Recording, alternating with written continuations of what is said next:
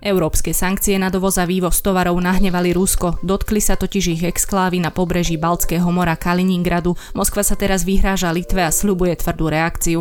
Na Donbase medzi tým prebiehajú najzásadnejšie boje o mestá Severodonetsk a Lisičansk. Ruská armáda má totiž rozkaz získať celú Luhanskú oblasť pod svoju kontrolu do konca tohto týždňa.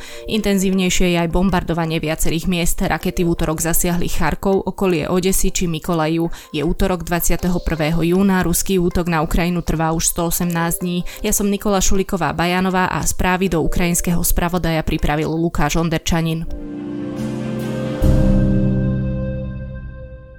Rusko odkázalo Litve, že jej občania pocítia zásadné negatívne dôsledky za to, že blokuje prístup časti tovaru z ruskej exklávy v Kaliningrade. Prístavné mesto nemá priamu hranicu s Ruskou federáciou a Moskva je tak závislá od dodávok cez územie Litvy. Litovské úrady minulý týždeň oznámili, že zakážu prepravu tovaru, ktorý spadá pod sankčné zoznamy Európskej únie. Pod sankcie spadajú napríklad aj dodávky uhlia, kovov, konštrukčných materiálov alebo pokročilej technológie. Tieto položky tvoria asi 50% importu z ruskej exklávy.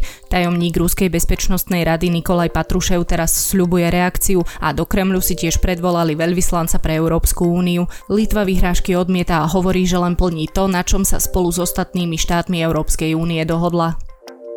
Na východe Ukrajiny na Donbase dochádza k rozhodujúcim bojom. Ruské sily aktuálne kontrolujú celé mesto Severodonetsk s výnimkou chemického závodu Azov, kde sa skrývajú ukrajinskí bojovníci aj civilisti. Ruské jednotky dostali podľa ukrajinskej viceministerky obrany Hanne Majlaro rozkaz získať celú Luhanskú oblasť do konca tohto týždňa. Ruská armáda vrhla prakticky všetky svoje sily a prostriedky, aby zaútočila na okolité mestá a obce. Snažia sa prelomiť obranu našich jednotiek a obklúčiť ich, povedala na brífingu. Pri ostreľovaní oblasti zničili ruské rakety školu v meste Avdiivka.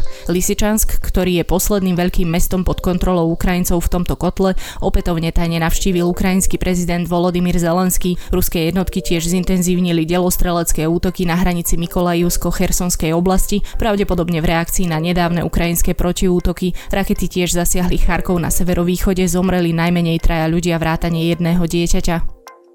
Ukrajinské sily v piatok zrejme prvýkrát úspešne využili rakety Harpoon, ktoré im dodal Západ. Dve z nich mali podľa ukrajinského ministerstva obrany zasiahnuť ruský vlečný čln čiernomorskej flotily Vasilij Bech, ktorý podľa britskej rozviedky smeroval s dodávkami zbraní a vojakov na okupovaný Hadí ostrov. Zničenie tejto lode podľa britskej rozviedky ukazuje, akým ťažkostiam čelí Rusko v Čiernom mori. Ukrajinská pobrežná obrana podľa Britov v podstate zneškodnila ruské snahy získať úplnú kontrolu nad morom a tým výrazne naštrbila pôvodný ruský plán získať celé pobrežie vrátane Odesy. Ukrajinské ozbrojené sily navyše zasiahli aj vrtné plošiny na ťažbu plynu v Čiernom mori.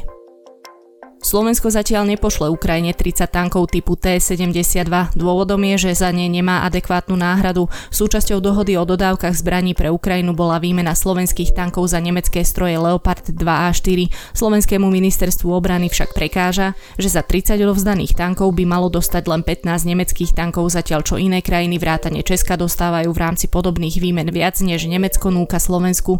Slovensko naďalej rokuje so spojencami o ďalších spôsoboch podpory Ukrajiny.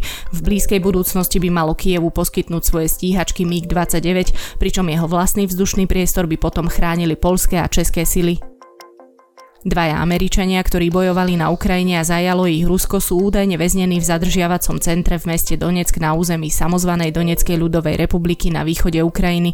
Mužov pôvodom z amerického štátu Alabama by tak podľa agentúry Reuters mohli stíhať v tomto separatistickom regióne. Rusko tvrdí, že na bojovníkov sa nevzťahujú ženevské konvencie, keďže na Ukrajine bojovali ako žoldnieri a hrozí im preto trest smrti. Ruský nezávislý novinár Dmitrij Muratov vydražil svoju Nobelovú medailu za $103,5 milióna.